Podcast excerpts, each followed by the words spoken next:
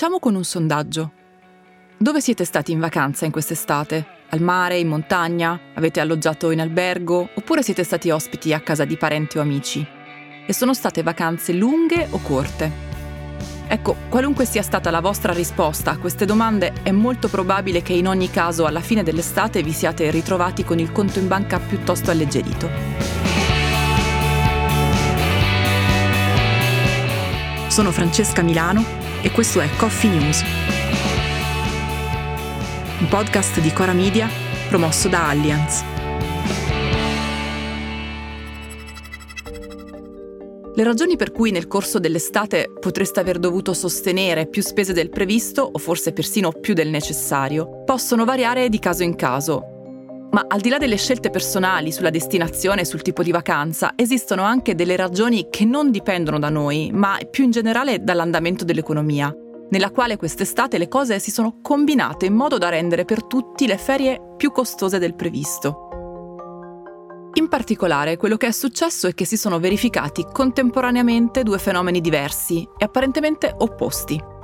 Il primo è stato il boom delle destinazioni italiane nei mercati esteri, in particolare in quello americano. Per una serie di ragioni, che vanno dal cosiddetto revenge travel, cioè la voglia di fare viaggi a lungo rimandati a causa del Covid, fino all'andamento complessivo dell'economia e dell'occupazione americana, in molti dagli Stati Uniti hanno scelto di trascorrere l'estate in Europa, e in particolare in Italia. Secondo alcune stime, gli arrivi dei visitatori nordamericani hanno superato del 55% gli arrivi dell'anno scorso, anno che a sua volta aveva fatto già segnare numeri da record. A questo rinato amore dei turisti statunitensi per l'Europa e per l'Italia se n'è poi sommato un altro, che ne è almeno in parte diretta conseguenza, ed è l'inasprirsi dell'inflazione.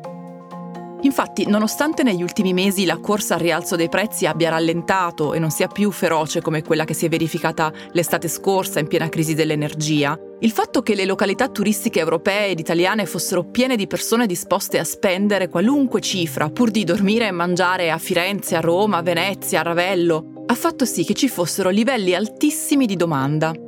E una delle regole base dell'economia è che quando la domanda è alta, anche i prezzi lo sono. Queste due condizioni sommate hanno generato un quadro dolcissimo per gli operatori del settore, come albergatori e ristoratori, che si sono ritrovati al centro di un giro d'affari complessivo che ha superato i 33 miliardi di euro. Allo stesso tempo, però, lo stesso quadro è stato molto più amaro per i turisti e per i viaggiatori, considerando che, secondo le stime di Federalberghi, la spesa media a persona per una settimana di vacanza si è attestata attorno ai 972 euro, ossia circa 30 euro in più dei 946 spesi in media l'anno scorso. In realtà quando si tratta di vacanze, quantificare con precisione quanto si è speso per cosa non è una faccenda semplice, dal momento che il costo finale di un periodo di vacanza è dato dal sommarsi di più voci di spesa, diverse tra loro e ognuna rincarata a modo suo. Per esempio, secondo le rilevazioni dell'Istat, gli aumenti di treni e autobus sono stati piuttosto contenuti, circa il 3%, mentre quelli degli aerei hanno toccato punte del 26%. Allo stesso modo, se i rincari in fatto di cibo e ristoranti sono stati del 5%, quelli degli alberghi sono stati del 20%. Oppure ancora, il prezzo dell'ingresso a un parco divertimenti è cresciuto del 10%, mentre quello dell'affitto di un ombrellone più del 15%. Alla luce di questi dati forse è allora già tempo di pensare alla prossima estate e a come risparmiare. Come dicevamo, la questione dei rincari non è mai pienamente nel nostro controllo, perché sui prezzi finali influiscono fattori che sono al di fuori delle nostre scelte, come l'inflazione o i grandi flussi turistici.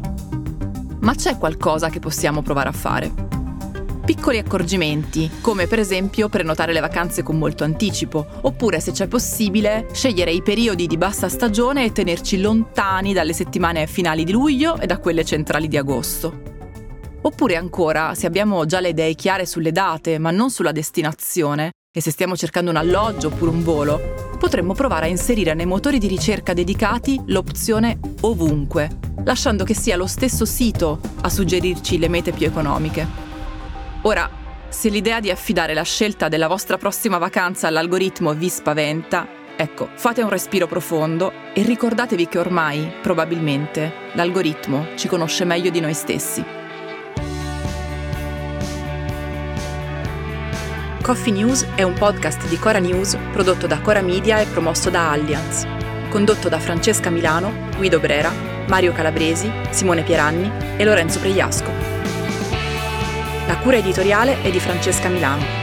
In redazione Luciana Grosso e Ilaria Ferraresi. La supervisione del suono e della musica è di Luca Micheli. La post-produzione e il montaggio sono di Guido Bertolotti. La producer è Monica De Benedictis.